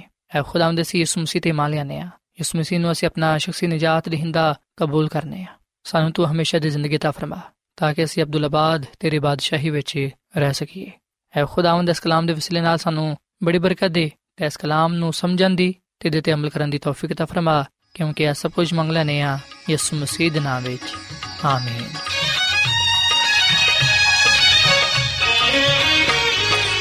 ਦੇਖ ਖੁਦਾ ਤੂੰ ਦਿਲ ਦੀ ਚਾਹੁੰਦਾ ਹੈ ਸੱਚਾਈ। ਮੇਰੇ ਦਿਲ ਵਿੱਚ ਹੈ ਰੱਬ। ਮੈਨੂੰ ਬਖਸ਼ ਦਨਾਈ। ਦੇਖ ਖੁਦਾ ਤੂੰ ਦਿਲ ਦੀ ਚਾਹੁੰਦਾ ਹੈ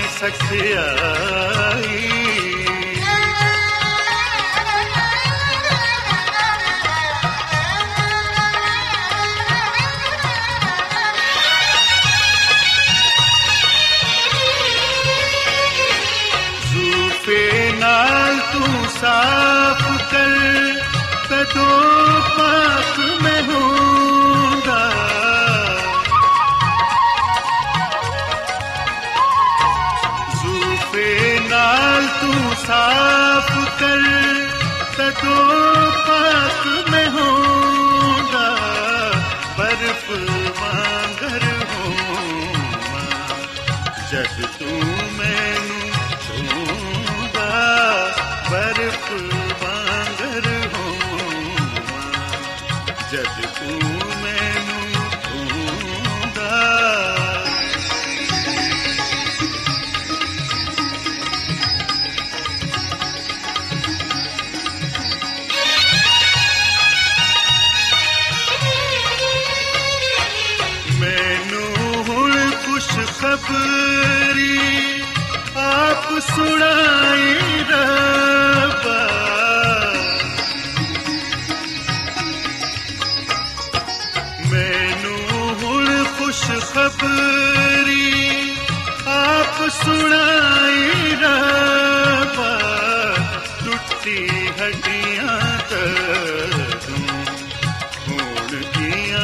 ਦੀਆਂ ਖੁਸ਼ ਸਦਾ ਟੁੱਟੀ ਹੱਡੀਆਂ ਤੂੰ ਹੁਣ ਦੀਆਂ ਖੁਸ਼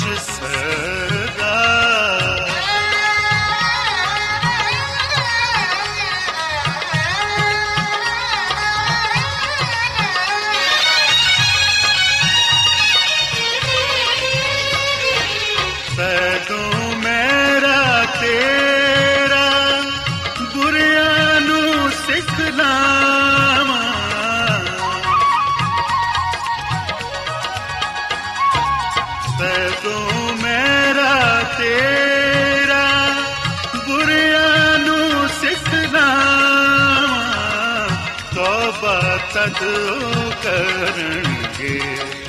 ਜਦੋਂ ਮੈਂ ਸੁਣਾਵਾਂ ਤੌਬਾ ਤਦ ਉਹ ਕਰਨਗੇ। ਜਦੋਂ ਮੈਂ ਸੁਣਾਵਾਂ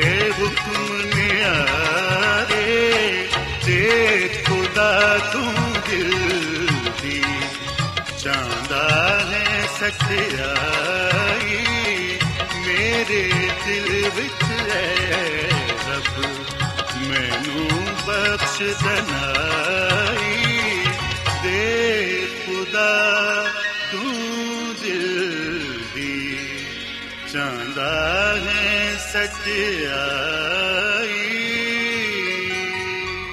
ਸਾਥਿਓ ਐਡਵੈਂਟਿਸਟ ਵਰਲਡ ਰੇਡੀਓ ਵੱਲੋਂ ਪ੍ਰੋਗਰਾਮ ਉਮੀਦ ਦੀ ਕਿਰਨ ਨਸ਼ਰ ਕੀਤਾ ਜਾ ਰਿਹਾ ਸੀ। ਉਮੀਦ ਕਰਨੇ ਆ ਕਿ ਅੱਜ ਦਾ ਪ੍ਰੋਗਰਾਮ ਯਕੀਨਨ ਤੁਹਾਨੂੰ ਪਸੰਦ ਆਇਆ ਹੋਵੇਗਾ। ਸਾਥਿਓ, ਬਾਈਬਲ ਮੁਕੱਦਸ ਦੀ ਸੱਚਾਈਆਂ ਨੂੰ ਮਜ਼ੀਦ ਸਿੱਖਣ ਦੇ ਲਈ ਤੁਸੀਂ ਸਾਡੇ ਨਾਲ WhatsApp ਦੇ ਜ਼ਰੀਏ ਵੀ ਰਾਬਤਾ ਕਰ ਸਕਦੇ ਹੋ। ਸਾਡਾ WhatsApp ਨੰਬਰ ਹੈ 0092 310 1767 ਨੰਬਰ ਇੱਕ ਵਾਰੀ ਫੇਰ ਲਿਖ ਲਵੋ। 00923171762962 ਸਾਥਿਓ, ਕੱਲ ਇਸੇ ਵੇਲੇ ਤੇ ਇਸੇ ਫ੍ਰੀਕਵੈਂਸੀ ਤੇ ਦੁਬਾਰਾ ਤੁਹਾਡੇ ਨਾਲ ਮੁਲਾਕਾਤ ਹੋਏਗੀ। ਹੁਣ ਆਪਣੀ ਮੇਜ਼ਬਾਨ ਫਰਾਸਲੀਮ ਨੂੰ ਇਜਾਜ਼ਤ ਦਿਓ। ਰੱਬ ਰਾਖਾ।